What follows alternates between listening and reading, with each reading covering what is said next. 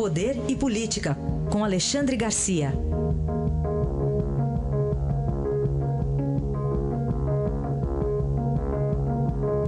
Alexandre, bom dia. Bom dia, Raíssa. Bom dia, Carolina. Bom dia. Bom, vamos falar de um lugar onde todo mundo fica de olho no placar, né, Alexandre? Mas não é a Copa do, do Mundo da Rússia, é o Supremo. Pois olha só, Raíssa. Ontem, eu, quando eu deixei de, de, estar de olho na Copa do Mundo, me dei conta que já estava terminando a tarde de quarta-feira. E disse, o que será que o Supremo fez hoje? É, é, aquele, aquele medo, aquele susto, aquela expectativa. Aí fui ver. Pois não é que o ministro Lewandowski, Supremo não, a segunda turma do Supremo especificamente, o ministro Lewandowski proibiu o governo de fazer estatizar, de estatizar, de, de, de, ao contrário, de desestatizar, de privatizar a empresa, é, empresa pública, uh, se não tiver uma lei para cada empresa. Quer dizer, o governo está privatizando a Eletrobras, mandou um projeto de lei para a Câmara, já está na Câmara, sobre a Eletrobras e outro projeto de lei sobre as subsidiárias. Agora vai ter que fazer um projeto de lei para cada subsidiária. Claro que a AGU, a Advocacia Geral da União, vai, vai recorrer dessa liminar que o ministro Lewandowski concedeu numa ação da Federação dos Funcionários da Caixa Econômica Federal, que é ligada à Confederação dos Trabalhadores no ramo financeiro, que por sua vez é ligada à CUT. Né? Isso atrapalha, sem dúvida, o governo.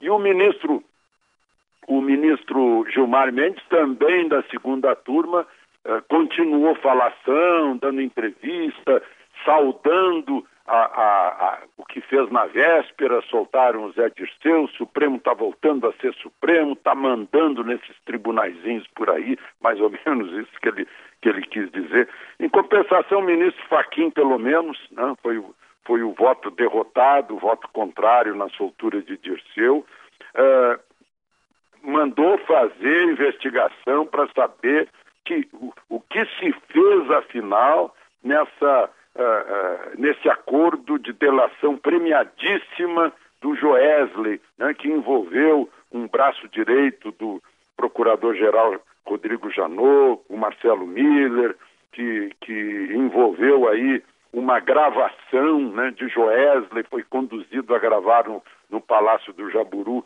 o presidente eh, da República, né, então acho que era vice-presidente ainda, e, e, e, e, no fim foi uma conspiração, né, é o que se acredita, sem dúvida, contra ninguém menos que o presidente da República, esse acordo de delação premiada, que não envolve só o Marcelo Miller. Né? Tomara que essa investigação seja feita por gente isenta e gente de fora do Ministério Público da União, da,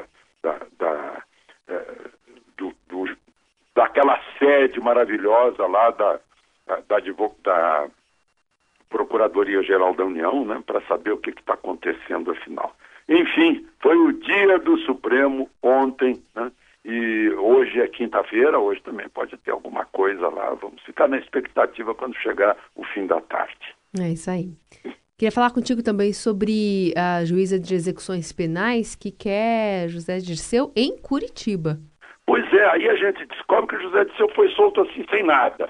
Não tinha nem aquela tornozeleira que, com quem com quem não, com o que ele estava no velório de um ex-diretor da Globo em março. Né? Naquele tempo ele usava tornozeleira. Saiu sem nada, saiu sem restrições, saiu sem medidas cautelares, foi embora para casa no bairro Sudoeste, que é um bairro de, de classe média, classe média alta. E, e, agora a juíza de execuções penais do Distrito Federal, juíza Leila Curitz, que ele tem que se apresentar lá na 13ª Vara Federal de Curitiba, juiz Sérgio Moro, para saber, afinal, quais são as restrições.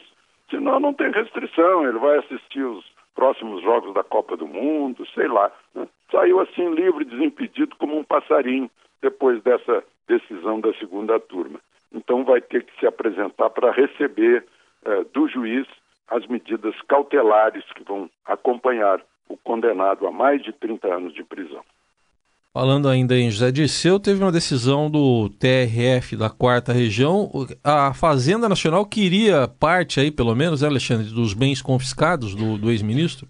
É, foram confiscados 22 milhões 730 mil de, de José Dirceu e a Fazenda Nacional alega, através da Advocacia Geral da União, que também foi vítima de José Dirceu. Mas o Tribunal Regional Federal de Porto Alegre negou esse pedido. Diz que é tudo para ressarcir a Petrobras, que a Petrobras foi que teve o maior prejuízo, quase quebraram a Petrobras de, tanto, de tanta corrupção. Né? Então a Fazenda Nacional eh, pode até recorrer, mas eh, a decisão do Tribunal Regional Federal é essa. Agora, a gente nota né, que o noticiário de ontem, se não foi futebol, foi poder judiciário no Brasil. Está tudo concentrado no poder judiciário e a gente aí com coração na mão, não só no, na, na Copa do Mundo, mas também nas decisões dos tribunais. Aí está Alexandre Garcia, que volta amanhã ao Jornal Eldorado. Obrigado, até amanhã. Até amanhã.